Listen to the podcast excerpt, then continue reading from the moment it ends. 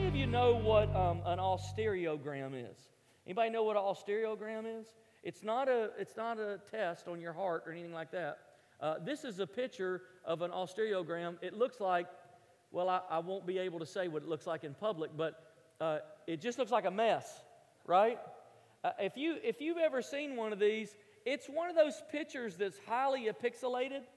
And so, what's supposed to happen is you stare at it, and the longer you stare at it, you see the picture behind the picture. How many of you know what I'm talking about?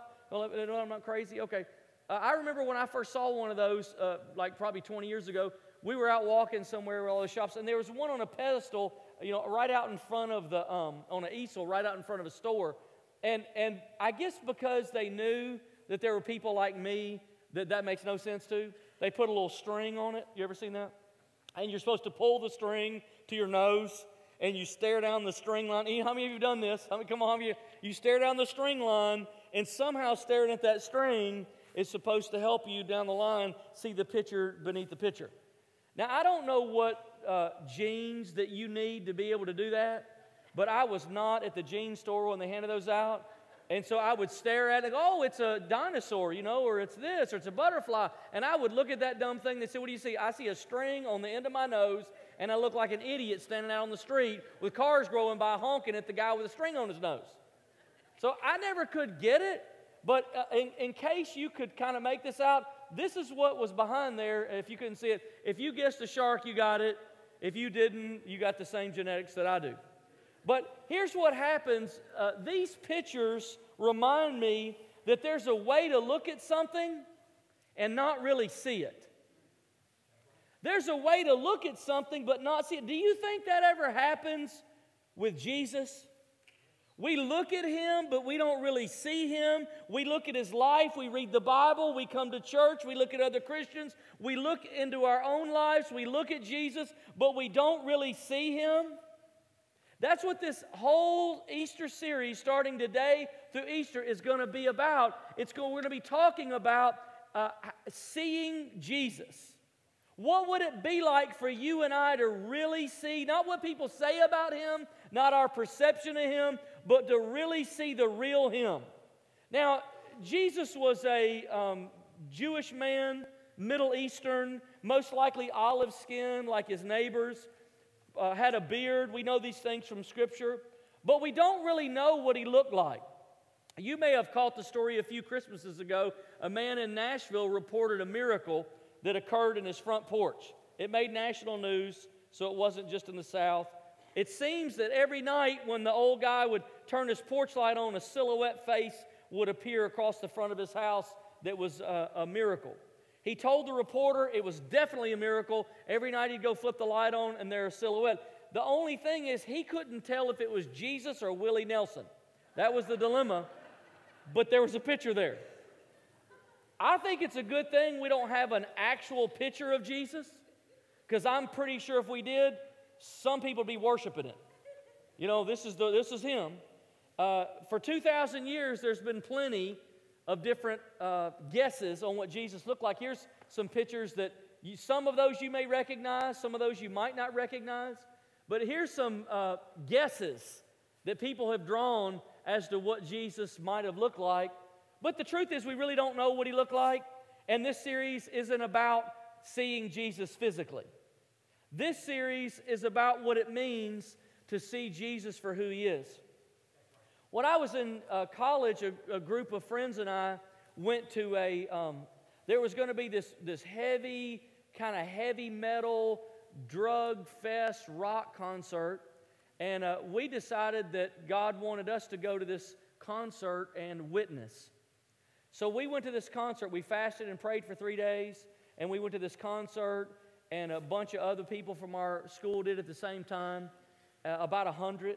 And a big ruckus kind of kicked up on um, that camp, that grounds, that convention center grounds, and the police started kicking all the Christians out because there was sort of a conflict rising. And so a friend and I, who really weren't part of the larger group, we were kind of a smaller group on our own, we didn't know what to do, so we went and sat in a car and went, What are we going to do? We looked at each other, What are we going to I don't know. So we just started to pray.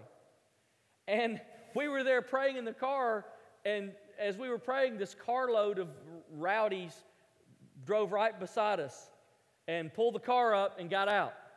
And they're drinking, and you know, they're, they're, they're wasted and they're cursing. And somehow or another, they had gotten word that Christians had come to their concert to kind of ruin their party and all of that. That was their view. And so they just start cursing and, you know, uh, bashing Christians and the Bible and God. And, you know, these people, who do they think they are? Bible thumpers, and they out here this, they out here that. And my friend looks at me and he says, That's what we're supposed to do. And I went, Are you sure that's what we're supposed to do? like, bro, we get out of the car, there's like eight of them, and there's two of us, and neither of us are big. I mean, I'm like, I, I, Are you sure? He said, Man, that's it. And he got out. I'm like what am I going to do? He's got the keys. He's the driver. What am I going to lock myself in and watch him be beat to death? So I mean, I got out with him. There we are. And I thought, Jesus, you got to do something. We're out here on thin ice. And they're just, and, and, so he walked up and I'm with him. We start talking, hey, how's it going? And, you know, and they don't even register really that there's a difference between us. I mean, we're, we're you know, we're dressed casually, but I mean, there's just an obvious, they don't see nothing. They're just killing it, killing it. And, and all I can say to you is under the inspiration of the Holy Spirit, when they were bashing Christians and how Christians and all this stuff, my friend looks at them and says, Yeah, but you know, you could never see Jesus acting that way, could you?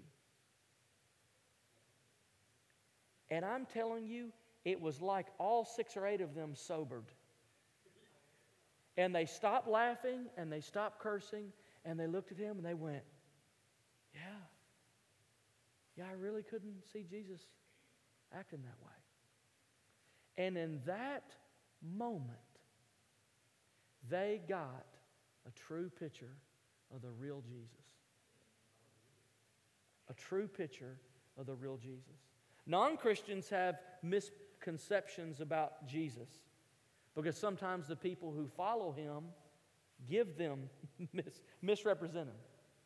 But I think also believers sometimes have misperceptions about Jesus. In Jesus' day, the most religious people of the day had the deepest misunderstandings about who he really was. Every time you and I can move past the Jesus we have made, from our culture and entertainment and politics and religion and denomination and our own bias, and we see the real Jesus, it changes our soul. Something good happens on the inside of us. My prayer for me and you this Easter season is that we get a fresh picture of the real Jesus. Not the one that we've invented, not the one that we've made, but the real Jesus. Come on, the real Jesus. Isn't that what you want? A clear and a clean picture. In Luke chapter 2, verse 29, uh, usually we look at this part of the Bible around Christmas. But I want, us, I want us to see this morning through the eyes of a person who was one of the first people on earth to see Jesus as he really was. Jesus' mother and father had gone to the temple to dedicate, to dedicate him, and on their way, a man named uh, Simeon saw Jesus as he really was. And here's what he said the first time he saw him, Luke 2 28. Simeon looked, uh, took him in his arms, little baby Jesus, and praised him, saying, Sovereign Lord, as you have promised, you may now dismiss your servant in peace, for my eyes have seen your salvation, which you have prepared in the sight of all nations, a light for revelation to the Gentiles and the glory of your people Israel. The child's father and mother marveled at what was said about him. Then Simeon blessed him and said to Mary, his mother, This child is destined to cause the falling and rising of many in Israel and to be a sign that will be spoken against, so that the thoughts of many hearts will be revealed. Simeon was now an old man and had waited all his life to see Jesus. He was a searcher and a seeker. And he was waiting on the promise of God. And when old Simeon saw Jesus, it changed everything. But what grabbed my attention was the last verse in verse 35 that says, So that the thoughts of many hearts would be revealed. What happens when you get a clear picture of Jesus? The thoughts of your heart are revealed. It opens up the inside of you. See, seeing Jesus does more than just satisfy our intellectual curiosity.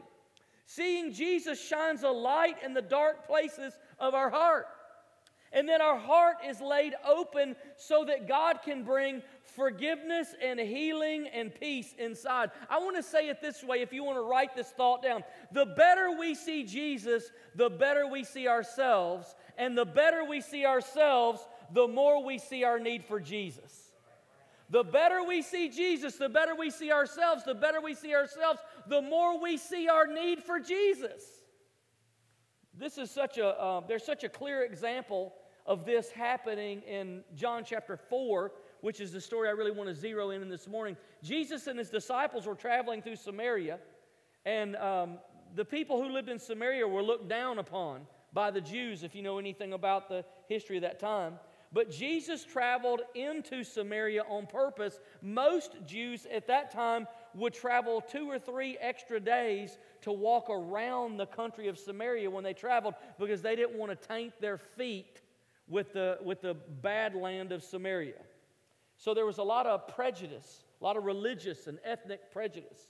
So Jesus and his disciples plunged straight in and they stopped at a well on the outskirts of a Samaritan town. And Jesus sent his disciples into town to buy some food while he waited at the well. A Samaritan woman came out to the well while he was there to draw water, and uh, Jesus was just sitting there. She immediately noticed that he was a Jew. And if you were a Samaritan and went to your town's well to get water and there was a Jew sitting there, immediately you knew something was wrong. This isn't the way things are supposed to be. So it really threw her off. Even more than that, Jesus engaged her in conversation. Now, a Jew at that time, a, a, Jewish man would never engage a Samaritan in conversation, let alone a Samaritan woman.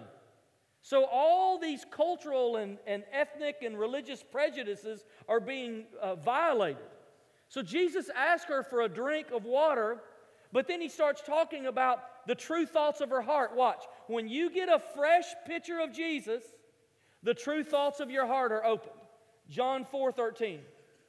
So Jesus answered, Everyone who drinks this water will be thirsty again, but whoever drinks the water I give them will never thirst again. Indeed, the water I give them will become uh, in them a spring of water welling up to eternal life. The woman said to him, Sir, give me this water so that I won't get thirsty and I won't have to keep tramping down to this well every day and get water.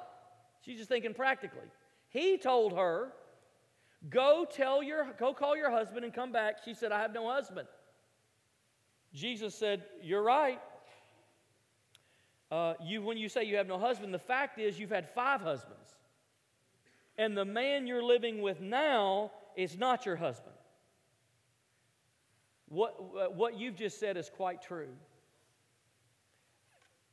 She's getting a clearer picture of Jesus. And at the same time, she's getting a clearer picture of herself. Is it possible that you, you don't see Jesus exactly as he is? Is it possible, like this Samaritan woman, there are parts of your life that Jesus sees that you don't see? When I read in the Bible some people, some stories about how people drift from God and settle for so little from God, and I ask, you know, as I read those scriptures, I think, how could they be so blind? How could they drift so far? How do you get that far away from God? Sometimes when I have the opportunity to travel to other countries and I see customs and ways of thinking in other cultures, and I say, how is it that Christians can think that way? How, where does that come from? Sometimes when I hear modern Christians' philosophies of life, and, and I wonder, how can you think that that is the way a Christian ought to think and live. And sometimes when I look deep into my own heart, after all these years, I look and I say, how can those philosophies that were in my life way back when I didn't serve God, how do I see them still lingering around in there sometimes? You may be thinking, hey, I might not have a perfect picture of who Jesus is, but I got a better one than her. I hadn't had five husbands or five wives or five whatevers. How could she not see how empty she was? I'm constantly amazed at how unaware we are of our own condition.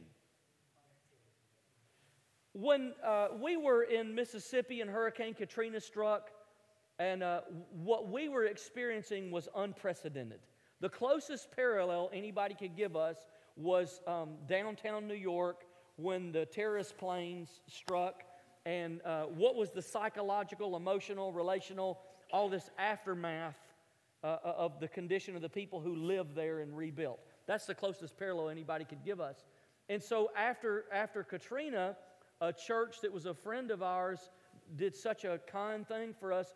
They paid a counselor full time for a week to come into our area, and she sat down and met with each one of our staff and each one of our board and anybody uh, in our key leadership who wanted to meet. She made herself available for hours and hours and hours of the church. You just schedule a time, and she, you could come and have an appointment with her and just kind of unpack what we're going through. The, the divorce rate went through the roof, drug addiction went through the roof, suicide went through the roof, heart attacks went through the roof, strokes went through the roof. The aftermath and the collateral inside your own soul was unbelievable, unprecedented. And as we as we talked to her, and she met with each person, and, all, and so I kind of got to deep at the end, you know. I got to ask her, "What are you finding? What are you seeing? What do we need to do?" and and, and I, am kind of kind of bottom line, personally. How long is this going to take? Like how long till we can, you know, get moving? She said, Oh, I, I think the people who really lean into Jesus to heal, maybe two or three years. The average, I'm guessing, will be about five. Oh, really? Well, what did you find? Here's what she told me. I'll never forget what she told me. She said, It's amazing to me. This was consistent across everybody I talked to.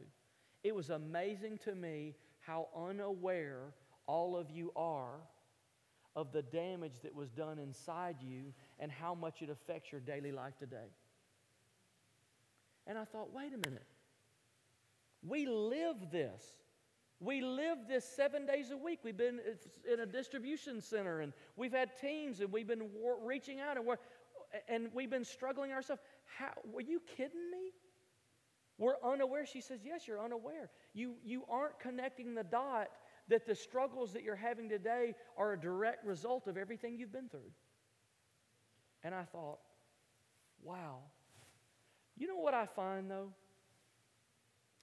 I find that we tend to drift and settle because we're unaware of how deeply we need Jesus. And our picture of Jesus over time becomes foggy and unclear. And the rule and spiritual condition is you and I are worse off than we think we are and we need Jesus more than we think we do. And by the way, He's better than we think He is. Thank goodness our unawareness goes all the way across. So it's critical this Easter that you and I get a clear picture of Jesus. Because you and I need Him more than we think we do. We're worse off than we think we are blind and poor and broken and wrecked and pitiful. We need Jesus in a desperate way. So, this morning, if you have something to write with, I just want to give you quickly uh, three misconceptions about Jesus. Number one, Jesus is never around when you need him. Jesus is never around when you need him. Verse 25, the woman said, This is the woman at the well She goes, I know that Messiah is coming, and when he comes, he will explain everything to us. What is she thinking? I'm waiting on Jesus. He's not here yet, but boy, when he gets here, it's going to be okay, I guess. Have you ever felt that way? When's, when's Jesus going to help me with this? When's Jesus going to do this? When's Jesus going to dot, dot, dot, dot, fill in the blank? When's Jesus going to show up? When's Jesus going to care? When's Jesus going to change us? When's Jesus going to do something? Jesus, when? When? Where are you? I can't find you. I don't hear you. I don't see you. I don't, I don't see anything happening. And what was Jesus' answer to her? In verse 26, he gives her a fresh picture of himself. Then Jesus declared, I, the one speaking to you, am he. She was looking at him, she just couldn't see him. You think you and I ever look at him and just don't see him? She wasn't waiting on him, he was right there. She was looking right at him. When it comes to issues of the heart, you and I are never waiting on Jesus, he's always waiting on us. And you know what the truth is? He's here today. He's in the room, whether you know it or not, and He's waiting on you. Number two, Jesus requires more than I can do misconception. Verse 20, she says, Our ancestors worshiped on this mountain, but you Jews claim that the place where we must worship is in Jerusalem. She thought there were conditions that she could not meet. She thought that God required something of her that she was incapable of doing. She was a Samaritan, that's the wrong race. She lived in the wrong country. She wasn't qualified. She had done too many wrong things. I've had five husbands, and now this sixth one is here. Have you ever felt that way? We get all these preconceived notions because our view of Jesus is messed up. Now, you'll probably laugh at this, but it was at least real at the time. When uh, my wife and I first uh, married and were thinking about pastoring and all that stuff, we really had a huge dilemma we didn't know what we were going to do because uh, neither one of us could sing or play a musical instrument. So I, I, we might as well pick something else. Because back when we came through, you either could sing or play a musical instrument, or you better find a wife that can. Because that's the only way you're going to make it, right? How many of you remember that? You remember those times? Yeah, yeah. I guess we'll call them good times. I don't know. If you couldn't do that, you weren't called. And can I tell you something? God used our inability to raise up wonderfully gifted people around us who had wonderful ability. And we ended up in our first, you know, long-term youth ministry place. We had one of the greatest youth worship teams I've ever heard to this day. About 12 or 15 people in it, multiple instruments, great singers, great worship. Our key, our key worship leader was a teenage guy became sensitive to the work of the Holy Spirit and the presence of God. You'd be surprised, though, how many of us struggle with feelings of unworthiness. Oh, I didn't go to Bible school. I wasn't raised in a Christian home. I grew up without a father. God would never accept me after what I've done. My dad rejected me, and I can't shake the feeling that God is rejecting me. I've hurt people so bad, so how could God love me? It really doesn't matter how you say it or how deep it is, it all equals the same thing. Somehow or another, you and I have this nagging feeling that we just don't measure up because our view of Jesus is wrong. In this lady's case, she was a Samaritan who the Jews believed didn't measure up. What was Jesus' answer to her? In verse 24, he said, Hey, God is spirit, and his worshipers must worship in the spirit and in truth. When she saw the real Jesus, what did he say to her? He said, You don't have to go to some mountain in Jerusalem. There's no wrong ethnicity, there's no wrong background. You don't have to be raised in a Christian family. Worship God in spirit and in truth. Worship the real Jesus authentically with all your heart. That's the only requirement. And so all of us are qualified. Everybody can come. Number three, Jesus is not the answer. That's the other misperception. Now, nobody would say that out loud, at least at church. And most of us wouldn't think it, but it shows up on a more unconscious and fundamental level. It shows up in the way we live. Maybe you've heard this phrase Christian atheism or practical atheism. It's this idea. It's the idea if that someone were to ignore everything we said and only watched our actions, they would have to believe or conclude that some Christians are actually atheists. In other words, we claim there's a God but live like there's not one.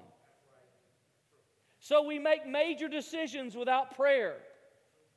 Maybe God's the last place you turn in a crisis. Sexuality and entertainment has the same standard in your life as it does in the world. No generosity, no compassion, independent and self reliant, very little time invested in a relationship with God or in His work. In other words, we look in all the other places for the answers to life. We see this in this Samaritan woman in verse 17 and 18. She says, I have no husband. Jesus said, You're right when you say you have no husband. The fact is, you've had five, and the man you're with now is not your husband. What you've said is quite true. Where had she been looking? She had been looking in relationships. This woman had most likely been wounded deeply in a relationship and just kept looking in the same place for answers. She was going through men like water, and the answers would not come. And she thought the answer must have been in a relationship somewhere. But when she met Jesus, the real Jesus, what did he say in verse 13? He answered, Everyone who drinks this water will be thirsty again. You can keep going through husbands like that if you want to, but you're going to stay thirsty. But whoever drinks the water I give them will never thirst again. Indeed, the water I give them will become in them a spring of water welling up to eternal life. What does he say? He's the living water he's offered is for the inner person. This is not the water you drink with your mouth, it's the water you drink with your heart. He was dealing with her on the inside. She was stunned. She had lived in her entire life thirsting for relationship, for someone who would truly love her, but it had all been useless. She had a history. She had guilts and regrets and fears and wounds and sorrows and secrets. She was a woman with a past. Husband after husband was the well that she would return to and draw water from again and again and again until she saw Jesus and he revealed her heart. And he surfaced what she really wanted and needed. We might not be in the same place that she was relationally, but every one of us knows the empty exercise of returning to a well that does not quench our thirst. For some, it's like this woman, it's marriage, looking for the perfect, loving relationship, one right after another. For others, it's the well of perfectionism and success to really do something important and make a name for yourself, because that's what will satisfy. Or some go through the well of hiding and isolation, or others draw off the well of power and control. Some draw off the well of addiction.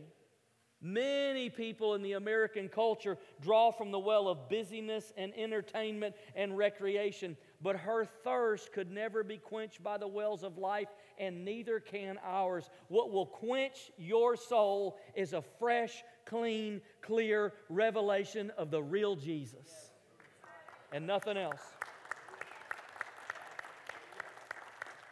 Jesus has living water, and He only has one requirement for you to get it go to the right well. That's it. Just go to the right well. Every now and then, uh, I hear somebody say, you know, they'll say, Now, Pastor, now out here in the real world, you know. Out here in the real world, this isn't church, you know, this isn't angels' wings flying everywhere. And, you know, we don't have time to stand around and just sing worship courses all day. This is the real world. This is, you know, this is work and life and homework, and this is the real world. This is the real world, not the world that you live in, not the church world. You know, I've watched two people who hated each other find forgiveness and see their marriage restored. And I've stood on their front porch when their adult children looked me in the eye with tears rolling down their face and saying, You'll never know what God has done through the church and my mom and dad. You'll never know the peace that we live in now. You'll never know we thought there was no hope. I've seen people with all kinds of addictions find freedom. I've watched sick people who had diseases that would never go away be cured. I've watched people who had absolutely no hope find hope. I've seen people find their life purpose and calling. I've watched parents and kids' relationships be restored that have been separated for years.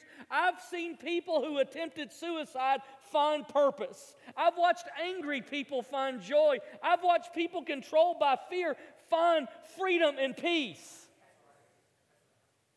What's more real than that? The real world is the way that it is because we keep drinking from the wrong well. You drink from the wrong the right well and the real world will change.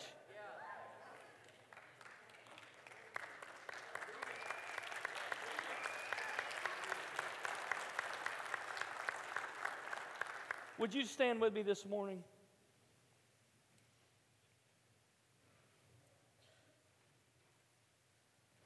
Would you just find a place you could be still, look inside a little bit? If you close your eyes, Jesus is here. The real Jesus, the real Him. Not the one that we've made, not the one that we think, but the real Him. And He loves you. And He wants to touch you. I want to ask our prayer team if you'd come this morning with every eye closed. I want to ask you about your own heart and your own life. Where do you where do you need let me say it a different way. Where do you recognize your need for Jesus? Because you and I need him more than we think we do. Where do you recognize your need for Jesus Do you need forgiveness? With every eye closed, I want to just give you some options. And as I do, if that's what you need, I want you to lift your hand. If you need forgiveness, would you lift your hand up today? Say, I need forgiveness. Just lift your hand up. I need forgiveness today. Come on, just lift it up. I need God's forgiveness on my life this morning. Thank you. Thank you so much. Yeah, I need forgiveness. If you need healing in your body, maybe you're sick and struggling somewhere, and you just need Jesus to heal you. Jesus is a healer.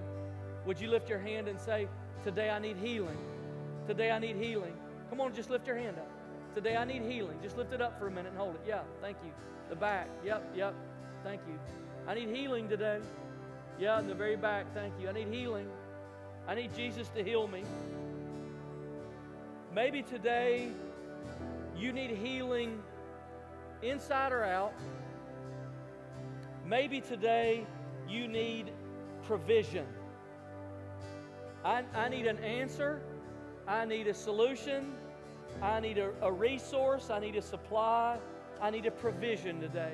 Would you lift your hand and say, Today I need, I need a provision. This is how I realize I need Jesus today. Come on, lift it up. Yeah. I need provision today. Yeah. How about this? I need freedom. There's a struggle I'm having and I need freedom. Come on. Maybe it's freedom from fear. Maybe it's freedom from addiction. Maybe it's freedom from who knows what, from an old way of thinking. Today I need freedom. Come on, lift your hand up and say, Today I need freedom. I need freedom. Maybe you say, You know what? I've been suffering and today I need comfort. I need Jesus' comforting, loving presence. Would you lift your hand up and say, I need, I need comfort. I need Jesus' comforting presence. Here's what I'm going to do. Wherever you recognize you need Jesus, what I'm inviting you to do today is come to the well. Come to the right well. There's living water. There's springs of living water. And if you drink from it, you won't get thirsty again. You keep drinking from it and keep drinking from it. And it satisfies and quenches down in the deepest level. Jesus is in the room today and He wants to touch your life. That I know. Whatever your need is, I'm going to begin to pray. And as I begin to pray, if you lifted your hand and you, you recognize your need of Jesus somewhere, I want you to come and let the worship, let the prayer team begin to pray for you. And let's just take that need. Let's bring that thing to the right well today.